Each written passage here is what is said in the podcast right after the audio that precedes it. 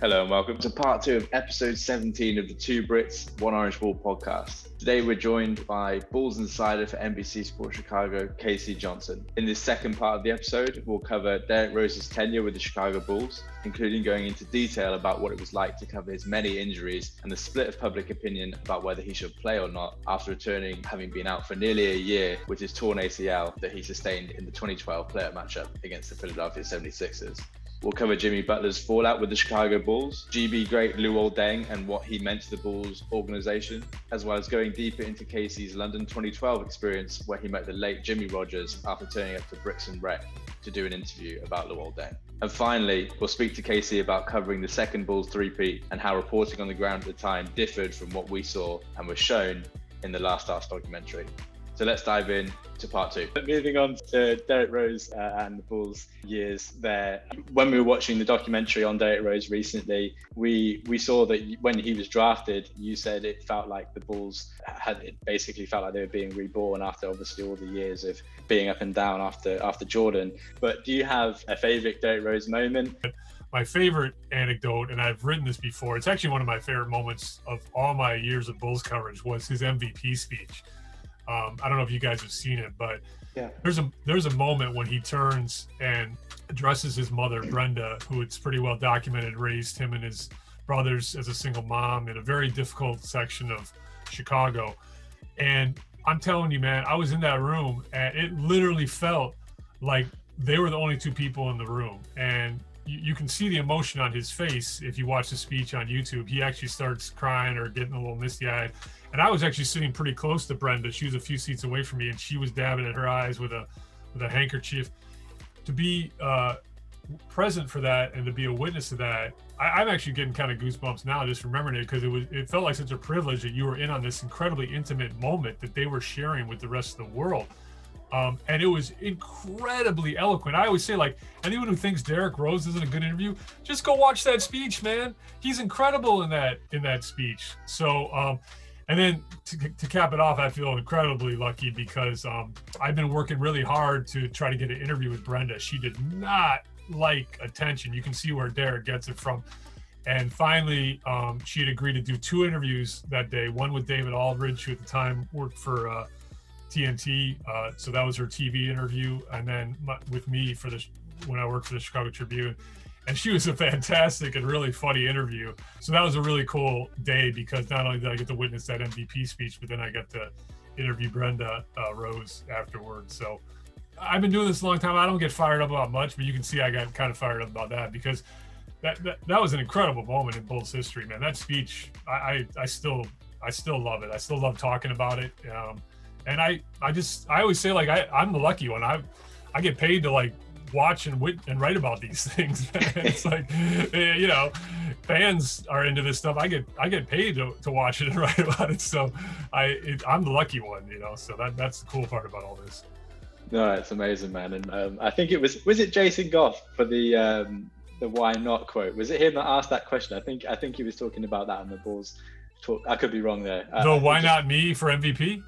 Yeah, was that was that him? That, that was Mark Schanowski, who also used to work at NBC Sports Chicago, the former pre and post game host. It was at a you mean why can't I be MVP of the league quote? That yeah, I thought that was Jason, but I could have got that wrong. I, I think no, yeah, it was Mark Schanowski. It was at a, it was at a, a press conference uh, on media day before the 10-11 season at the old Berto Center. I was two seats away from Mark when he asked that question. So yeah, oh, that's wow. a that's a memorable quote as well in, in Bulls history. So. Yeah, man. Again, two, two, two quotes from the guy who, as you say, not many people think is very good at interviews. Without making this a Derrick Rose history lesson for those that aren't Bulls fans on this podcast, uh, obviously, yeah, he was, as you mentioned before, in terms of where he was from in Chicago. He was born in Englewood, an area in Chicago that between 2001 to 2016 had, according to the documentary, 4,282 shootings that was recorded via the stadium. Um, in that in that documentary, you described the scene of his first injury in the first round of the playoffs against the Sixers as a PR nightmare by setting a date for him to return the front office. Something that ended up splitting the city, as it goes into in much more detail in the documentary, in half in terms of their viewpoint on on what Derrick should do at that time, which obviously I'm a big Bulls fan, but I was never in Chicago to kind of hear that or know about the, the viewpoints that were being put around at that point. But uh, where did you stand about that at the time and what was it like reporting on something which was so sensitive i suppose in in a lot of ways. Well i mean nobody cares about this but it was a nightmare to report because it became a daily soap opera and just to ridiculous levels. I will quickly add though that i, I don't want to put all this in the front office. Let's not forget derrick rose's camp filmed, filmed an ad campaign called the return to promote his shoe and then didn't return. So i mean it was it was poorly handled from a lot of sides okay? Yeah. Um, yeah. So, I, and look, here's where I stand on it, though. Particularly, you know, like history has proven Derrick Rose right. It, not only in this age of load management, but guys taking a full year to recover from serious injuries, whether it be Klay Thompson or Kevin Durant or who had what have you. Here's where I stand: like the player knows his body. Everybody else, shut up. You know, it's like, you know, like who who who are we to say like, oh, Derrick should come back? And then there's the story. Okay, well, the doctors cleared him which was obviously leaked, you know, from the organizational standpoint to try to put some pressure on Derrick to play. That's at least the theory. But, you know, here's what I say to that. The doctors cleared him to play if he felt comfortable doing so. He didn't feel comfortable doing so. End of story. It's his career, it's his knee, it's his body. There is no other story to this. That's where I stand on this. And that's where I stood uh, Uh, privately behind the scenes while I was covering this story. As I was covering the story, I was working for the Chicago Tribune, so my job was just to be an objective reporter and just cover what was happening. I will share one funny anecdote talking about the ridiculousness of this, though, and I think this is out there, so other people might have heard this. But there was one day where some rapper that I've never heard of, because I'm not a rap dude, even though I'm really into music, it, called Waka Flocka Flame, tweeted that Derrick Rose was coming back that night, and we actually asked Tom Thibodeau at the shoot around that morning if he if the rapper Waka Flocka Flame was accurate. And so here we are asking Tom Thibodeau about a rapper named Waka Flocka Flame. I'm like, what are we doing here? This is, this is absurd, man. But the, there, there was a funny anecdote to it because um, Tom Tom was actually pretty playful about it. He was in a good mood, and he was like, uh, "Who oh, does he does he have that song? I, somebody must have prepped him for it because he's he's like, there's a song I guess this rapper had called "Hard in the Paint," like and and uh, he's like, oh, I like this guy because it's like you know he's good in the paint and good defending or something. But it was just, it was it was it was a circus. Yeah, it was a circus to cover. It was a circus to cover. And the other thing I would say is that this is another aspect of the story that sometimes gets a little under publicized and this is Derrick certainly his right because it was part of his rehab, but he would come out every game at home and do these full lather workouts to like, you know, and it was part of his rehab, but he would do it while fans were in the building. So everybody would be out there with their phones filming these pregame workouts. He'd be in a full drenched sweat and then he wouldn't play. So it was like, it was just, it was just feeding the narrative. And Derrick doesn't care about that stuff. So he was like, hey, I'm just doing what I'm supposed to be doing for my knee. But it just, from a media standpoint, it became breathless. It was not a pleasant story to cover at all. But if you're asking for my personal opinion, it's as simple as what I said before his knee, his body, his career. Everybody else, shut up, in my opinion. so. Yeah, 100% agreement. Uh, last thing on, on D Rose, and then we'll, we'll move on, Casey. But um, during the filming of, of the documentary, uh, he, he kind of covers some of those those horrific moments and, and, he gets a call obviously from his agent BJ Armstrong and and the news breaks that that he's been been traded to New York now one of the things that really struck me was, was just the sheer emotion that's captured in that moment and in all honesty I'm not I'm not a Bulls fan but I just felt for him and and I got emotional watching in terms of like going back to it how, how, did you kind of feel in the end when he was originally finally traded? I mean, you know, for all those everything everything that's transpired, all those those bad injuries, the fact that essentially he's had a city's hopes of a championship on his shoulders, and then to be traded to New York. I mean, what, what was your feeling at that time?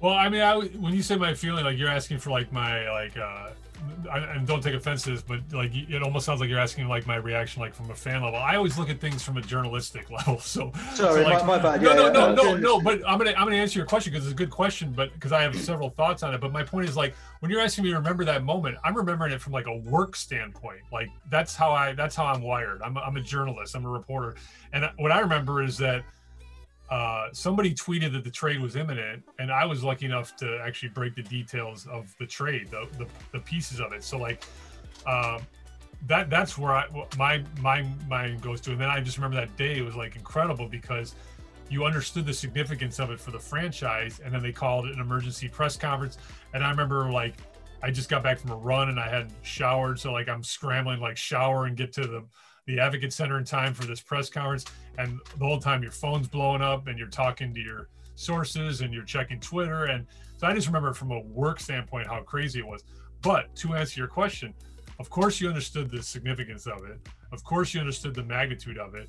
Of course you understood what it meant to not only Derrick Rose but to the city of Chicago because you can't you can't separate those two. Derrick means a lot to this city. Okay, th- th- he just does.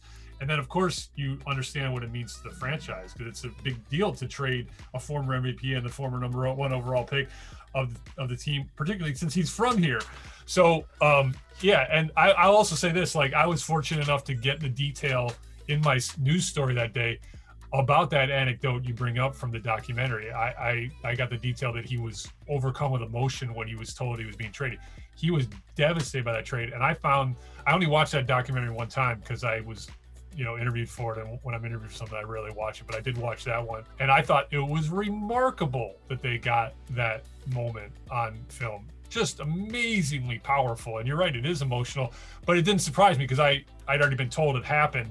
I just thought it was amazing you got to actually see it because you can see how overwhelmed he he really is. So yeah huge moment in bulls history and um, i remember what, talking to somebody that day you know pretty connected to him who um, who said uh, they traded the wrong guy, you know, and obviously, you know, that was the Rose Butler kind of schism was starting to, to form, and they, you know, Jimmy ended up doing fine. So it's not like I don't know who's right or who's wrong, but that's that was this person's opinion, and um, it just yeah, big big story in, in Bulls history for sure.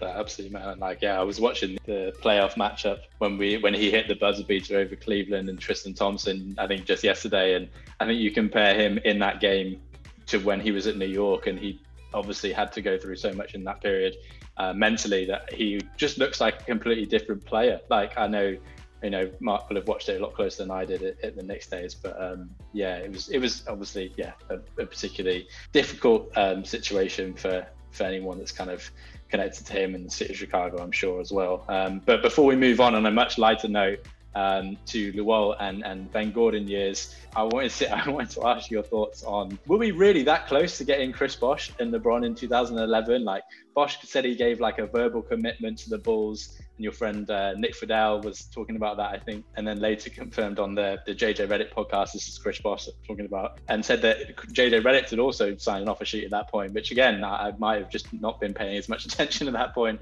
Yeah, uh, well, depends on how you say how close, because they what needed to happen, and this has come out over the years, is that uh, Luol Deng needed to get traded to the Clippers and they had talks with the Clippers about trading Luol Deng there. If they were able to trade oh, Luol oh, wow. Deng to the Clippers, the, the big three would have been here. I reported pretty strongly in the Tribune at the time how close that was, and every I remember a lot of people like coming rapping at me saying, "Oh no, this was the side of the Olympics that they were going to Miami." No, it wasn't. Dwyane Wade has said as much since then. Chris Bosh has said as much since then. The Bulls very much felt like they were in play there. Very much felt like they were in play there, and so depends on what your definition of close is. It wouldn't have been easy to trade Luol Deng, but that's what they that's what they needed to do, and they tried to do it. And if they were able to do that, I personally feel like those three players would have would have signed here in Chicago.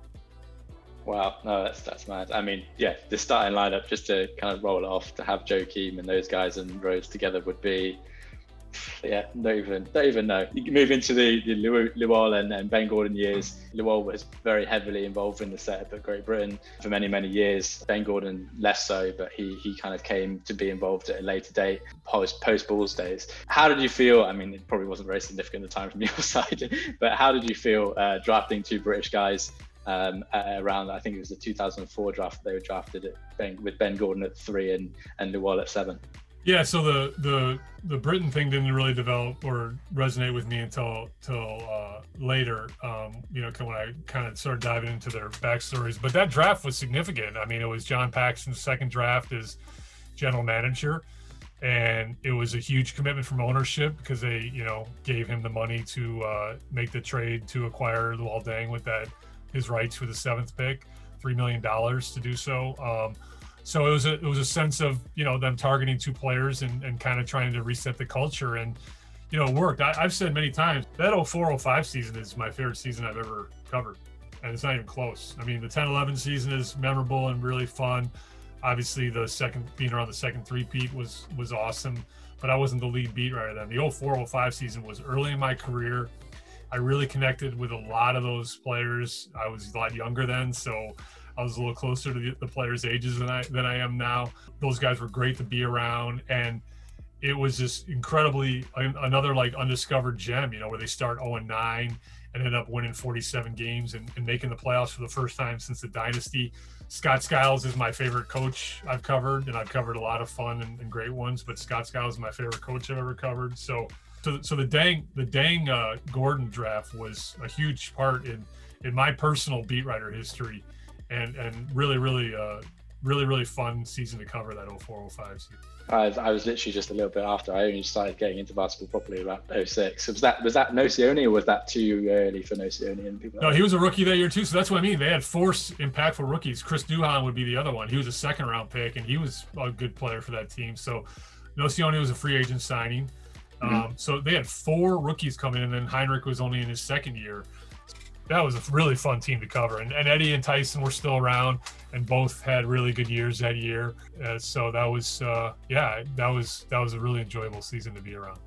Oh, I need to I need to go and watch some tape. Uh, Luol was uh, obviously a big part of um, what, in terms of my experience with basketball, um, and he was one of the first kind of LeBron stoppers in inverted commas, I suppose you could describe him as. Um, he always seemed to love that matchup, and um, I was at one of his camps in the UK at one point, and annoyingly, I can't remember exactly what he said, but I think it was along the lines of he was always the number two to LeBron around that time at that position, and there was always, do you know what I mean, a bit of a jostling between those two because of that. But you know, how big of an impact? Eh, eh, it's probably quite hard to, to, to kind of encapsulate, but how big of an impact did Luol have on the organization, not only on the court but in in the locker room and and for the organization? Because I think he was a, as you say, like a pretty critical component of changing that team around. Yeah, for sure. Uh, just total class guy, both on the court and in the community. Um, did a ton for the Chicago community. Um, and just world, I mean, his world humanitarian efforts have been amazing with his cross cultural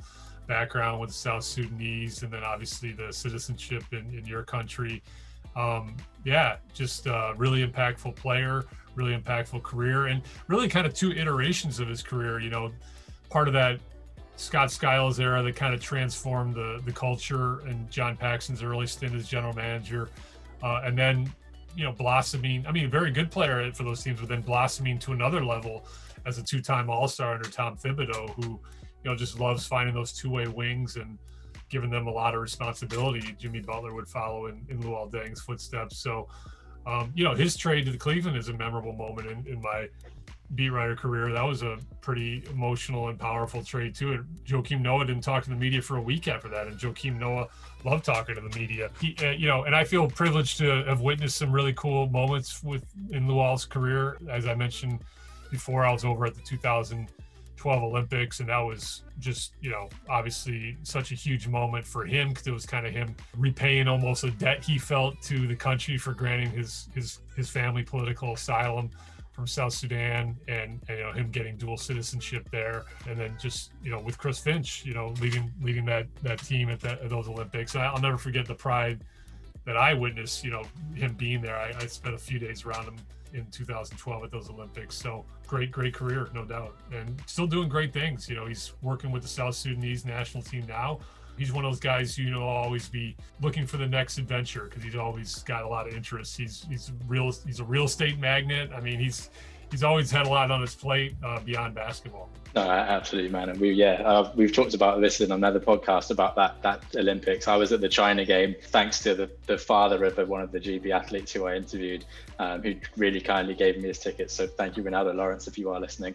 Um, but yeah, they would obviously were so close to teams like Australia and managed to get that one win. But if, if we'd have picked out a couple of other teams at that Olympics, the things that it could have meant for basketball in this country, we'll obviously always wonder. But um, yeah, obviously, I think everyone in this country is extremely grateful for for everything he, he did. And I don't know how much you know about the qualification process of that, but we weren't guaranteed as a home nation uh, a place at that Olympics. We'd had to qualify.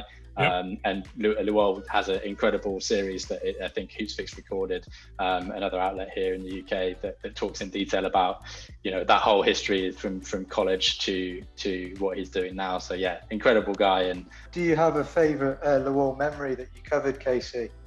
Well, yeah, and actually, I was going to ask you guys: uh, Are you guys familiar with the late Jimmy Rogers? You're the the Brixton Top Cats coach. Absolutely.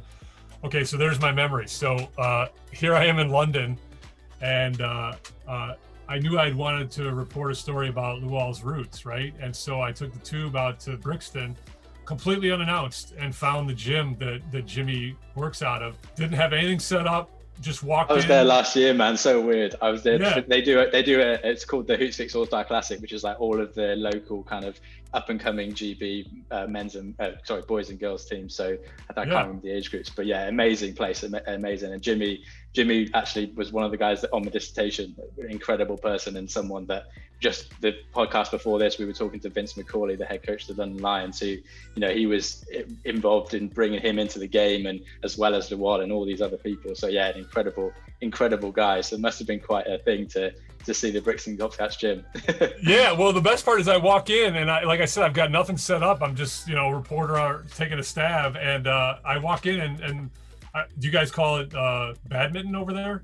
Yeah. Yeah. So, yeah. Oh, okay. Uh, Bad, badminton so, in Britain's like a swear word for any basketball people. yeah. So I walk in and like the entire gym is like dominated by badminton players, and there's Man. one tiny court of basketball. And and guess who's on the court running practice? Jimmy Rogers. So like I'm like, okay, this is amazing because not only am I taking a chance here, a he's here, he's present. B, I've got this incredible anecdote to open my story because it shows where basketball ranks in in London. You know, because badminton is like taking over the gym.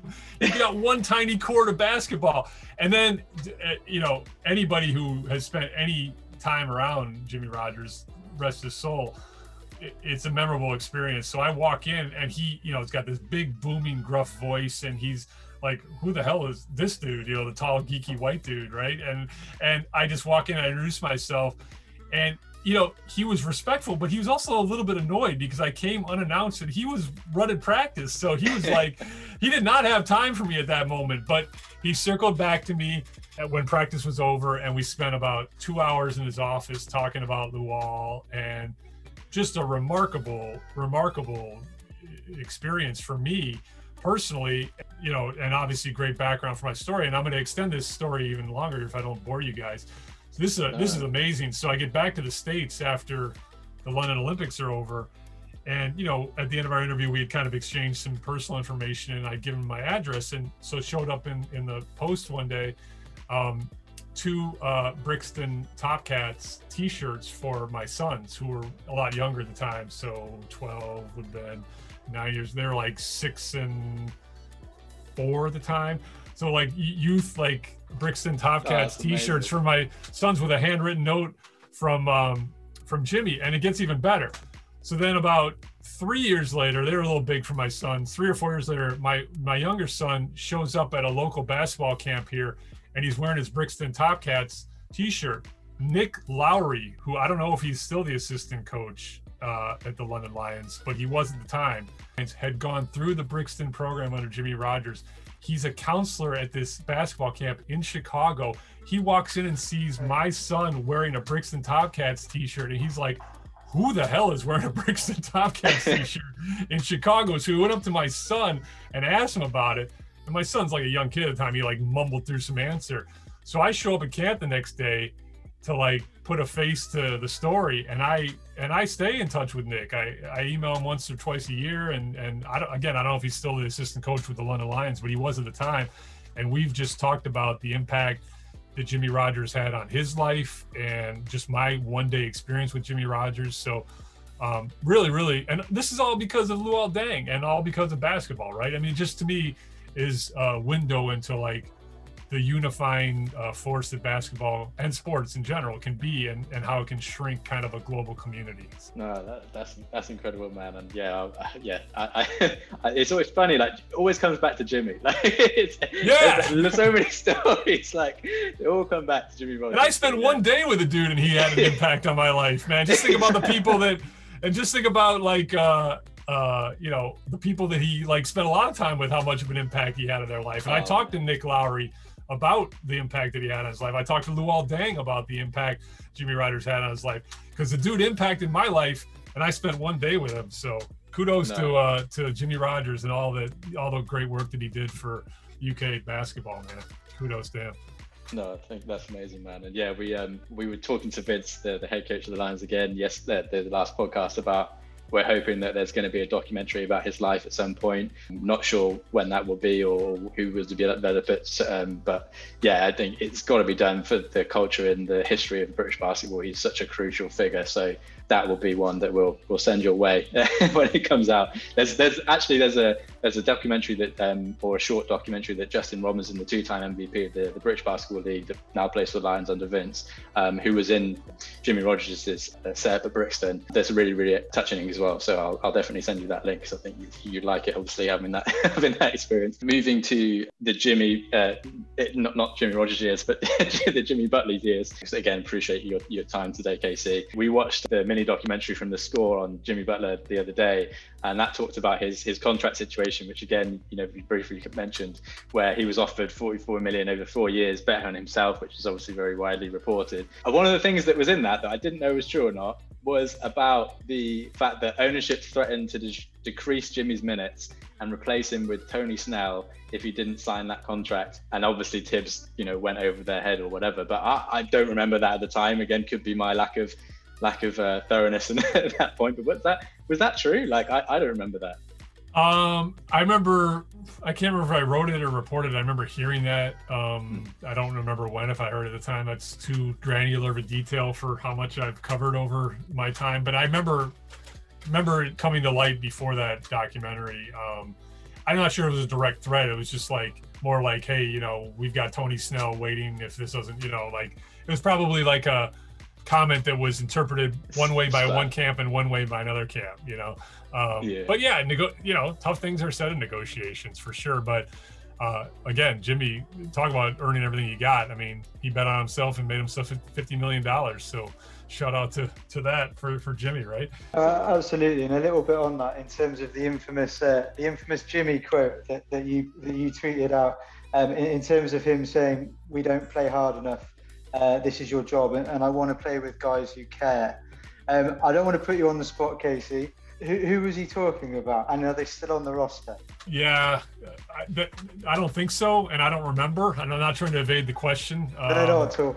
No, it's like uh, you know, again, I've covered a lot of stories, and some some resonate with me and some don't. I mean, I remember the night that it, I don't know if that quote is that you're referring to is from the night that he and Dwyane Wade kind of called out all the young players after the home loss to the Hawks. That was a memorable night. And then Rajon Rondo kind of, not kind of, he came back at him hard the next day on Instagram, and it created quite a fissure in the locker room. Uh, you know, Jimmy and uh, this is well documented. Jimmy and Dwyane were on an island that year. They they believed in each other and they believed in what they were doing, and the young players didn't really run vibe with them. I mean, they were more in Rajon Rondo's camp, and Rajon is a very inclusive leader and kind of looked out after those young guys. But if you, if that quote is from that night, I know he was upset that uh, Mirotic took a couple late shots that didn't come to him. Was it Mirotic or was it McDermott? I, you know, again, see, this is why I don't want to give bad information. That that story's uh, blending that, in the uh,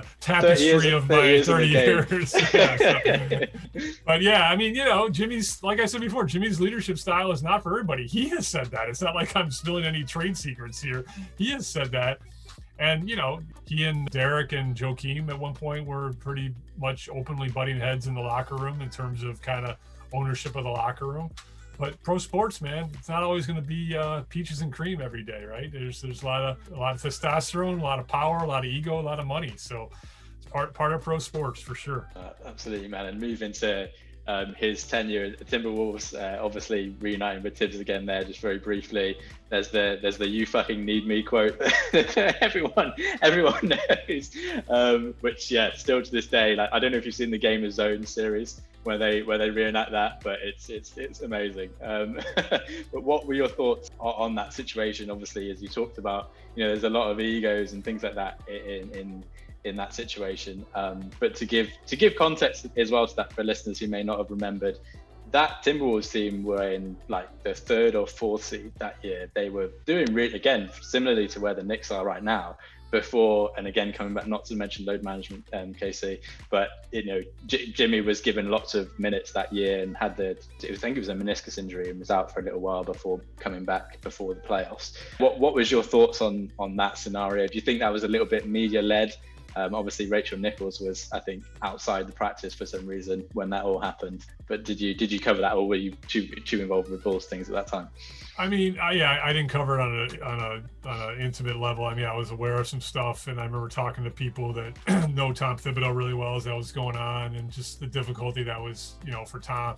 You know, if you the, the, the big takeaway I have, if you spin it forward, is that you know Tom and Jimmy are good, you know, and and so the, their relationship is fine it was Jimmy was really dissatisfied with the roster, and you know it's pretty clear that he's, he didn't really respect the work ethic of Towns and, and Wiggins, and created a lot of problems for that team. But you're right; they were playing at a high level, so you always wonder like if Jimmy doesn't get hurt, does that even happen? You, you, these are the speculative things we are talking about before. You never know.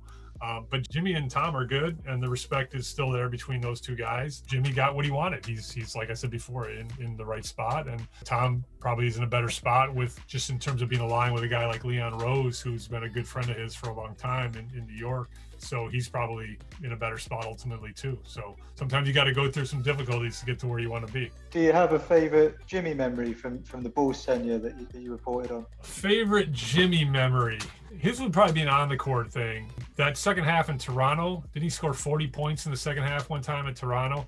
That was just one of the more remarkable individual performances I've seen and it also was it was so important because at the time i mean he was not really known as like a prolific scorer or someone who could just take over a game. And that kind of started the the momentum changing the other other direction there. Off the court jimmy and i didn't spend a lot of time together. Not in a bad way just you know he and i occasionally would butt heads at times. But you know we have a respectful relationship but his, his my my memories of him are more on the court than off the The final section again really appreciative of your time today and we'll be obviously on your your, your jordan years very extensively in that second part of the three peat and before we before we move on to the more serious stuff, obviously you've mentioned already your knowledge of the some of the British game thanks to Jimmy. Did you know that uh, obviously you're, referred to as the Bulls historian a lot, on the Bulls Talk podcast? Did you know about the um, Dennis Rodman tenure at the Brighton Bears under coach Nick Nurse at the time? I think it was in the sort of mid 2000s, maybe early 2000s. Oh, I did know that because I, have known Nick a long time. He was the Bulls G League coach. Well, it was called the D League back then. I mean, they were a loose affiliate. They were not a direct affiliate of the Iowa Energy.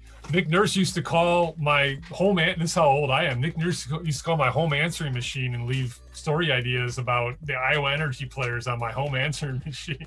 So I, I, I go way back with Nick, and and uh, so I, I, I knew about that Dennis Rodman story, and you know we were talking about before about the impact of global basketball. I mean, you can say like Britain basketball British basketball it doesn't have that huge of an impact, but we've gone into Luol Deng and and Gordon. And I, I know it's limited it's in some scope, but you know, Chris Finch is a head coach in the NBA now. Nick Nurse is a title-winning head coach in the NBA now. I mean, there's there's certainly you know the the game is not that far away from where you think it is. You know what I mean? So um, yeah, I was aware of that story and. Uh, also, before I forget, I did look up because it bothers me when I get details wrong. It was not the Toronto Raptors at that 2009 London preseason game where James Johnson hit the game winner. It was the Utah Jazz. And I should remember that because I remember talking to Carlos Boozer uh, one time, one on one, and little did I know that a couple years later I would be covering him on a on a daily basis. So um, the Dennis Rodman uh, stories are plentiful from that second three-peat, as are a lot of the, uh, the the great great stories. It was such a great great team to cover. Uh, absolutely, man. I was I sent to Mark the other day um, the the Rodman documentary with the I sorry I forget his name, but the I think it was the athletic trainer that Rodman was given by Phil Phil Jackson. It's like an animated short. It was yeah, it was it was really really funny. But um, in terms of yeah, the, the, the, that time period, obviously we've all, we've just had the Last Dance most recently, and, and you were right in the middle of that sort of traveling circus, as, as it's been referred to a few times. How, how, wild was it for you back then to be a reporter? I know you weren't necessarily the main reporter at that time, but I think there was something like 1,600 journalists accredited for the 1996 finals, and it just sounds like an absolutely crazy time. well, for several things. I mean, so first of all, I was 29 at the time in '96 when I uh, got my first big break at the Chicago Tribune. Didn't have kids, wasn't married, so lived my career. And uh, you know, the one thing I always say is like I feel lucky because I was I, I was cognizant that not only was I getting a great opportunity, but I was cognizant I was covering sports history, and so I really took a lot of time, several times throughout my working days to kind of just step back and soak that in and let that resonate. I, I, knew I was getting a historic chance, even if I was just one of several writers uh, at the Chicago Tribune who was covering that team. Um, you know, I joke that also you can't view that time without recognizing that that was kind of a golden era, era and golden age of newspapers. I mean, I want to say we had more people at the finals in Utah than the Tribune has on staff today which is, if you think about it, pretty remarkable. But from 96 to 98, my assignments just got a little bit better and better. So by the time that I got to the 98 finals, my assignment was to write about Michael Jordan every day. I mean, we had the beat writer covering, you know, kind of the nuts and bolts of what was going on with the games and the team. We had the, you know, Hall of Famer Sam Smith doing whatever he wanted as the great NBA voice. Two amazing feature writers and Melissa Isaacson and Skip Myslenski uh, you know, writing whatever they wanted. Many other great writers: Malcolm Moran, Rick Morrissey, Bob Verdi, Bernie Lincicome, Bonnie DeSimone, um, Gene Wojnarowski. Um, I'm probably, hopefully, not forgetting too many. Um, but you know, just incredible staff covering that. But my son was writing about Michael Jordan every day, and you know, here I am in 1998. I'm 31 at the time, and you know, uh, the sports editor of the Tribune is entrusting me with this incredible opportunity and responsibility, and I just felt really lucky and privileged. And you know, he was obviously the most popular man on the planet at that time, so it's not like I was like hanging out with Michael Jordan one on one, but every day I could kind of just find a nuance, angle or something that struck me about Michael, and there was a cumulative power to covering that story. It was like a Michael Jordan beat, and it's funny because years later you know, when the Heat first formed that big three, the ESPN kind of did something similar, where like Brian Windhorst was kind of like on LeBron James beat for ESPN at the time. You know, I felt that I got that opportunity in '98 for for for Jordan, and and just just you know, you, you can't even describe the stuff you got to see on, on, a, on the court on a daily basis. I mean, you guys have seen the movies and the documentaries and the highlights and the games. I mean, seeing it in real time was just remarkable, and especially because it was so early in my career and really impressionable age that I was at. So amazing, amazing experience. I feel again, I'm the lucky one. Man, so. that's yeah, it's incredible. It's incredible. Um, sorry, Mark, I've, I've jumped ahead of you again.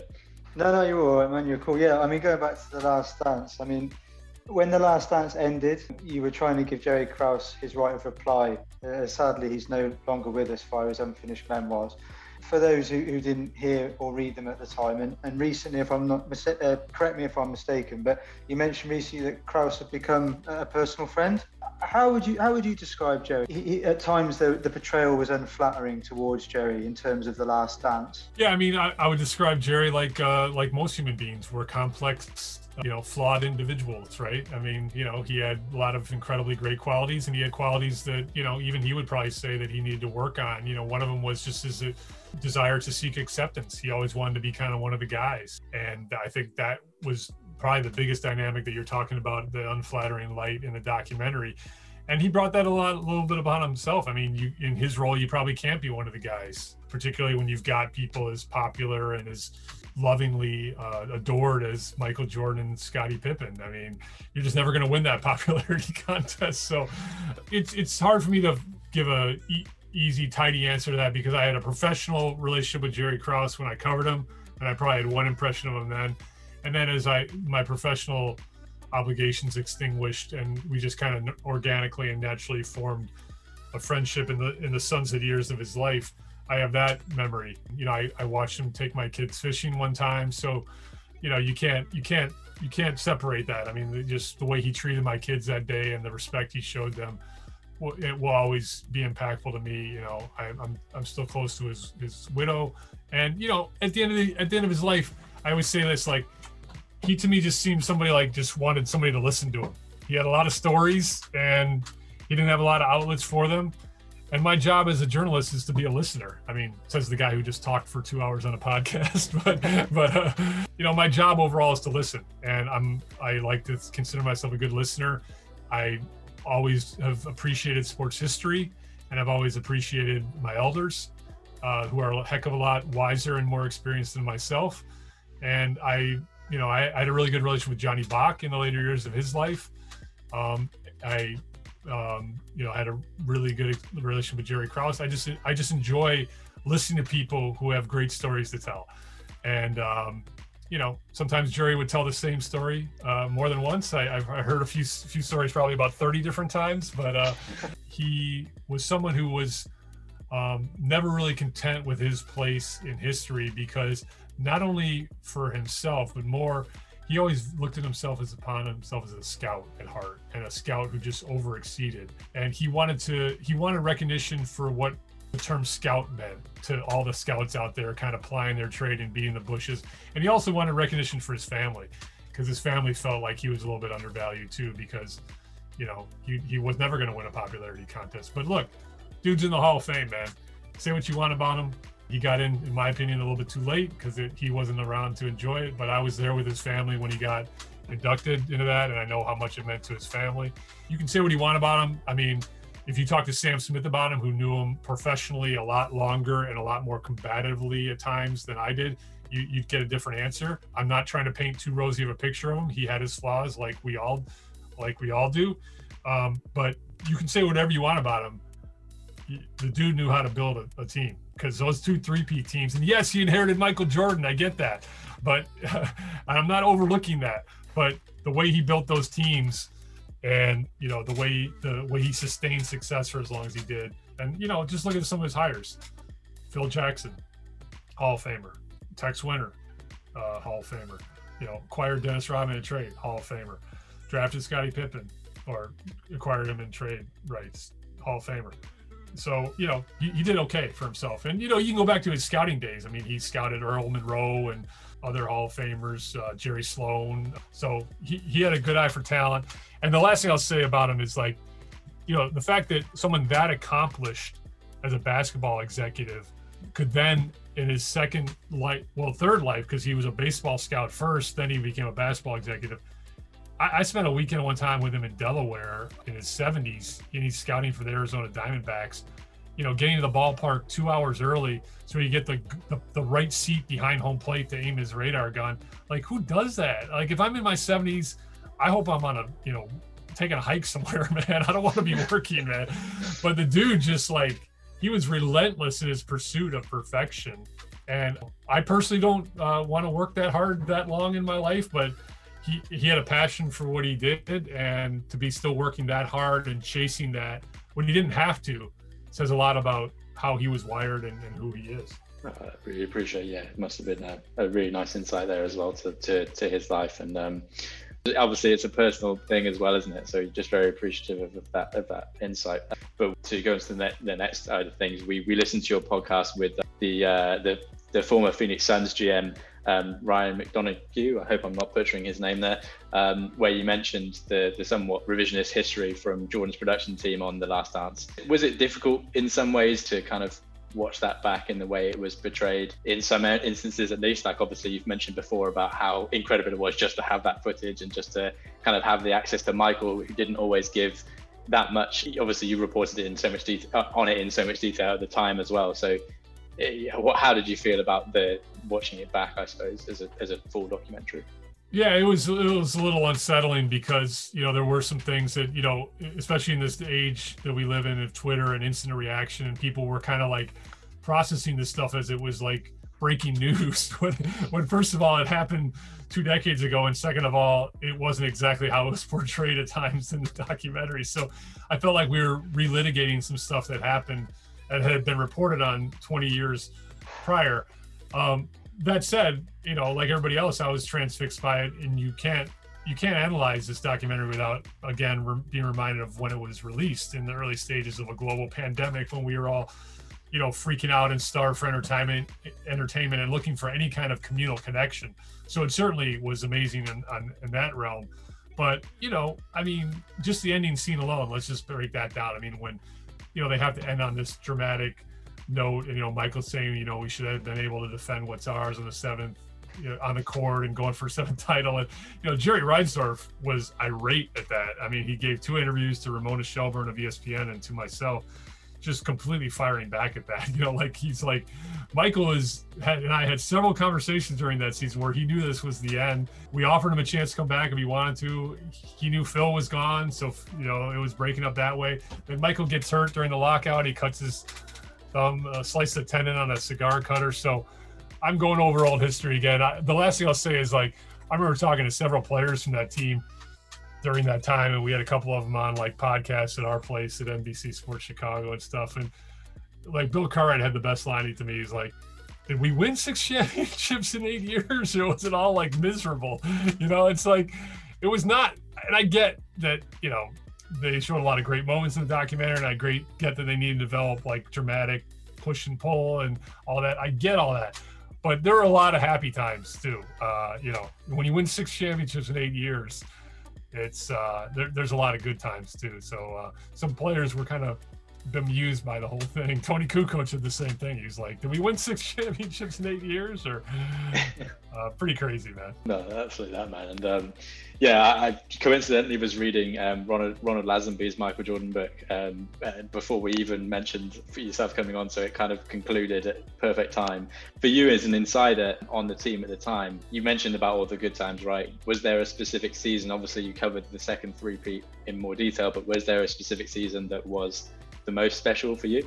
I just remember that 97 98 season. I don't know if it was the most special, but it was the most memorable because it really did have the feeling of finality to it. Everything around that team kind of felt like it was running to the end of its run, running its course, and it just had a feeling of exhaustion to it. I, quite frankly, still can't believe they won a championship that year. It was one of their most difficult tests, you know, with the seven game series in the Eastern Conference Finals to the Pacers, and then you know, a really difficult finals that they won in six games. So I just remember that 97 98 season probably most memorably just because how it really did have a feeling of like putting a period at the end of the sentence, you know. So nobody nobody around that team, whether you were a player, coach, or even a writer on it, was surprised that, that the dynasty was over after that season. I mean, I was there when Phil Jackson rode off on his motorcycle from the practice facility. He was done. He was gone. I was in the parking lot staking him out as he rode off on his motorcycle as were several other writers and TV cameras, etc. It, it, was over, and so that's why, you know, this feeling like oh we should have been brought back for our seventh title. No, it was it, anyone around that team kind of felt like it was over, and so that's why it was so memorable because you knew that it was the end of a historic moment in sports history. And people often talk about players' willingness to sacrifice in order to benefit the team. And we've seen reiterations since Michael and, and Scottie. In, in the early 2000s, it was Shaq and Kobe, uh, D Wade, and obviously LeBron more recently, and, and, and Steph and, uh, and KD as well. But looking back at it now, how special was the relationship between Michael and Scottie on the court?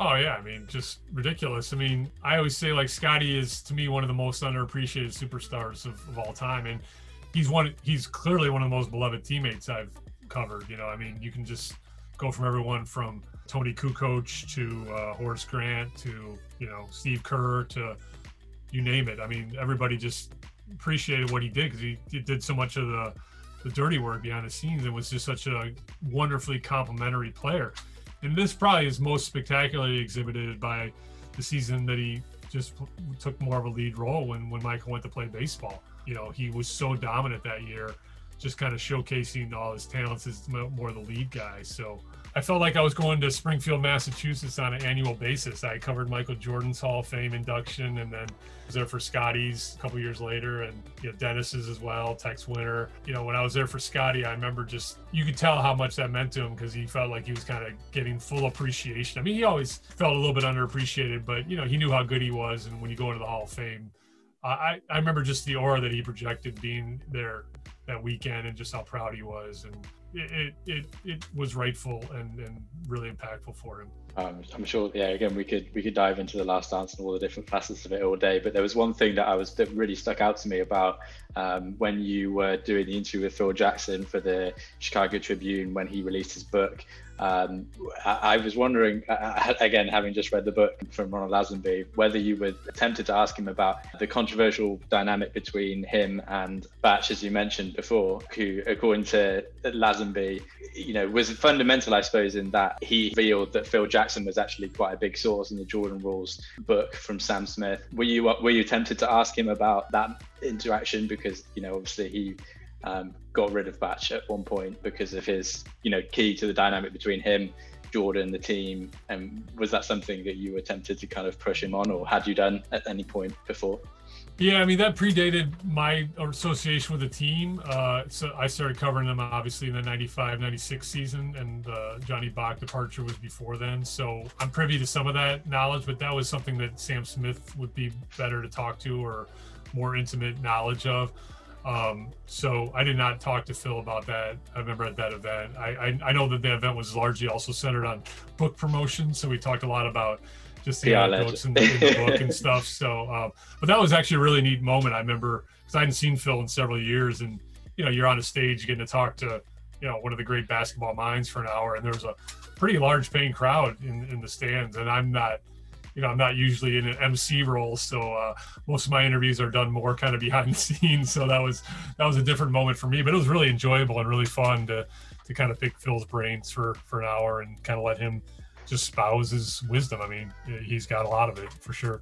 And, and having obviously covered the second three people extensively, as we've kind of discussed already, uh, you're then faced obviously with the prospect of a rebuild. Talk to us a little bit about how that transition was for you as a beat writer. Well, so the big difference is that I went from being kind of the support guy, the secondary guy, to the lead beat guy. So it was all mine, and I was covering some atrocious basketball. So uh, it was awesome because it was fantastic education for me as a reporter and as a beat writer. Because I, I always say when you cover really really bad teams they often are more story rich than covering a really good team because a really good team you're just kind of like oh yay ron harper was great today. And when you cover a really bad team a lot comes at you. A lot of negativity comes at you. So it was a fantastic journalistic experience for me and really educational and really helped me become a better beat writer because uh, it was my first you know main experience kind of being a lead guy. I had done two years of doing hockey as a lead beat guy which also was filled with a lot of controversy and negativity. So I had a long period there after the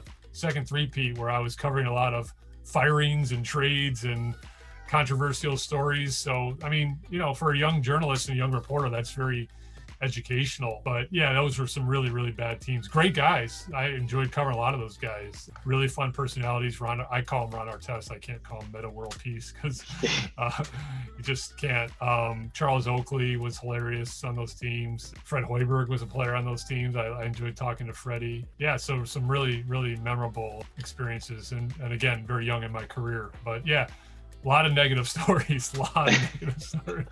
I always, I don't like. I always thought, like, I obviously listens to the Bulls talk quite consistently. I don't know who Ron Mercer is. I've not watched him, but you always talk about, um, you know, that being the guy that you, uh, you know, you reference around that time. But yeah, maybe I need to do my homework there again to look at more of his highlights and things.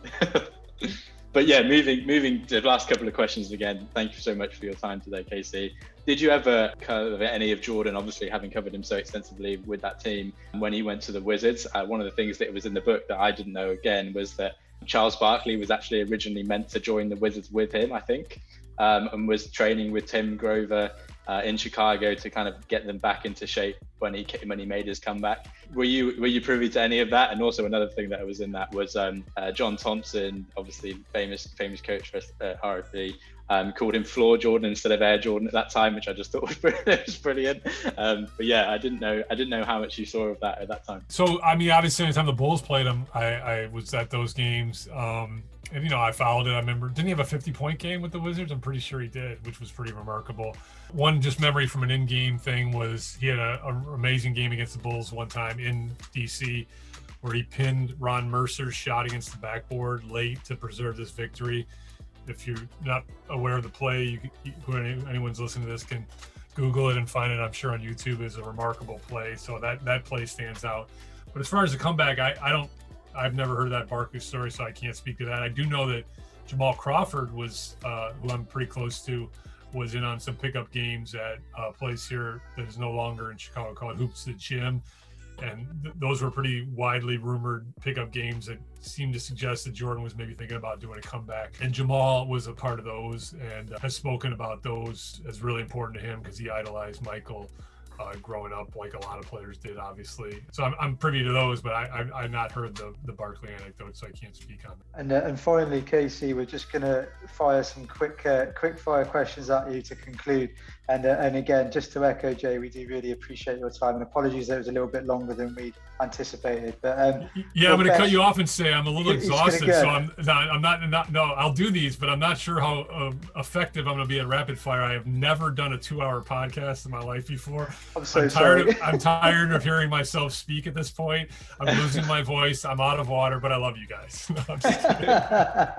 we'll make it quick. Um, Bulls all-time starting five. Of that I covered, or the whole franchise history? No, that you covered. That you covered. Oh, that I covered. Uh, Derrick Rose at point guard. Uh, who should be a shooting guard? Oh, Michael Jordan. joking. I was joking. See what I did there? Uh, Scottie Pippen, small forward. I did not cover Horace Grant, so I'm not uh, giving him. I'm not overlooking him, so he's not eligible because you said it's just for people I covered. I also did not cover Bob Love and Chet Walker. I want to shout out the greats that came before me. Uh, so my best power forward that I covered would be Dennis Rodman, and the best center that I covered would be I didn't cover Artis Gilmore. I didn't cover Tom Boerwinkle. I covered Joakim Noah. So there's my there's my five of that I covered, but I did want to slip in some great history names. Also shout out to Norm Van Lier and Jerry Sloan. All I want to make sure I touch on all the franchise greats because I really I as I said before, I love sports history. I value history. When people used to ask me when I would give talks at high school is what I do for the Tribune, I used to say, well, you can call me the Bulls beat writer, but I look at myself as the Bulls historian for the Chicago Tribune. And every chapter, every season is a chapter in that franchise's history. Uh, I'm not saying that's as highfalutin as it really sounds. I'm not curing cancer here, but like I grew up loving newspapers, and I used to go back and read like the microfilm of like old seasons and stuff. And I always felt like, you know, if there's someone crazy enough like me that 30 years from now I wanted to go read about I don't know why they would, but the 2001 Bulls because they were awful, but maybe they would. Like I was the Tribune's historian there. No one else was around. I I got to witness what was happening and I put it in my eyes and words. And so again, highfalutin concept. I'm not curing cancer, but long story short, I love history and that's why I wanted to acknowledge the other people as well. Absolutely, absolutely, man. And um, the the other one we have was was best best balls moment for you that you've covered and and, and why best Bulls moment I've covered. Well, you probably get a different answer on me depending on the day or my exhaustion level, which is pretty high right now. Sorry, Casey. best Bulls. Mo- I'm just giving you guys a hard time. Uh, best Bulls moment. Uh, I'll go with cliche. You know, I was there when Michael held the pose and hit the shot. But it's funny because like everyone probably has their own take on it. I'm gonna peel back the curtain here and give a little uh, friendly behind the curtain journalistic moment when you cover a playoff series, not to overstate what we do, but it's a grind and you're tired and you put in a lot of time and hours. Again, I'm, you know, being a sports writer. I'm not splitting the atom here, but I will, I will say that when that shot went through, there's no cheering in the press box, but there was some excitement amongst the uh, Chicago Tribune beat crew that we would be able to uh, be done with that season and fly home the next day because we were tired. Because if, if that shot doesn't go in, there's game seven, right? And then you've got a few more days of work and you're away from your family or you're home a little bit longer. Not complaining. I have an incredible job. I'm just saying that I'll never forget when that pose happened. You know, there's that historic moment that you're processing. You're also on deadline writing it but there's also a little excitement that I remember looking at another runner going, "Yes, like we get to go home tomorrow." a little bit of relief. what was your What was your best? What would be your best interview you've ever had? I know that's a really big question for someone like yourself, but is there any interview that you've done that's really stuck out to you? Just so you're talking individual interview now, right? Yes, yes, yes again, you'd probably get a different answer on me, but you know, I'm trying to spray it all fields here. Uh, you know, I, I spent a full day one time with Tex Winter, the legendary, uh, you know, creator, not creator because Sam Barry actually created it, but the legendary uh, proprietor of the Triangle Offense, the offensive coordinator of the uh, second 3P team, and just a wonderful. Again, I love history. I respect my elders, and just a wonderful, incredibly accomplished basketball coach, both at the pro level and the collegiate level. And it was great because I thought I was just going to get a short interview with him, and then I spent end up like the whole day with him up in his office at the Berto Center, and then we actually went out and, and grabbed a drink together, uh, coffee. But uh, um, so really memorable experience early in my, again early in my career, and wrote a really fun story for the Tribune at the time about just all that he had encompassed because he spans a lot of basketball history. So, you know, many, many, as you said, many, many great interviews, but there would be my answer for today. That's cool, man. Yeah, last one. And again, thank you so much for your time. And this is hopefully a bit more of a fun one than, than the, the more serious stuff earlier. But what is your uh, favorite nickname from Stacey King of late? Either the poor Thagic Johnson or Attack of the Burn? uh, I would probably have to go with Thagic Johnson because it's just so, it's so, uh, it's so clever first of all, and it's so crazy, and it also uh, encompasses just really a remarkable season by Thad Young. I mean, he's just playing at a ridiculous level. So that would probably be my favorite current nickname. I thought you were going to go with my favorite or funniest moment uh, from the beat because I've got a lot of those. But uh, I will quickly share probably my favorite uh, anecdote or funniest moment. There are a lot of them, but and I've told this before. So if you've heard me on a podcast before, you might have heard it. You guys might have even heard it. But the day Ron Artest, and again, I have to call him Ron Artest. I cannot call him Metta World Peace. Got traded to the Pacers. Uh, the old practice facility, the Berto Center, had this long hallway um, that led to the exit, uh, and players would walk by, down it. And on one side were all the team pictures from every year in the franchise's history, and on the other side was individual huge frame pictures of each player. And Ron, he gets traded. He gives us his comments. It's one of those rare times where a trade happens and the player's still in the building. So we did a did an interview with him and he gave us, you know, our comments. And he left the interview and walked down the hallway, and he went outside. And all of a sudden, you see him turn around and bolt back in, and he comes down the hallway and he goes up to his frame picture, and he takes it and just rips it out of the drywall and tucks it under his uh, arm and goes, "They ain't gonna be needing this anymore."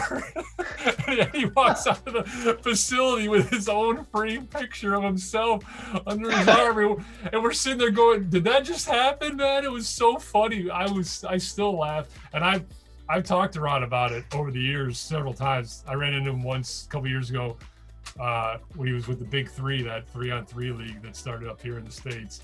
Oh, I forgot about that yeah, he and I were just laughing so hard remembering that day, man. He just like ripped this photo out of the wall and tucked under his arm and walked out of the Berto Center. He stole his own framed picture from the Bulls. Does he still have it? Does he still have it at home? That that I don't know. That's a good question. I, next time I run into Ron, I'll I'll ask him.